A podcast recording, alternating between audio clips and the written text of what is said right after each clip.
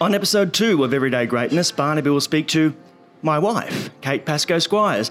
Kate is the editor of the Slowdown Press. Barnaby and Kate will be talking about how she found her individual resilience when her health started to suffer as a result of a frenetic corporate lifestyle. Kate knew nobody was going to come along and give her extra resilience.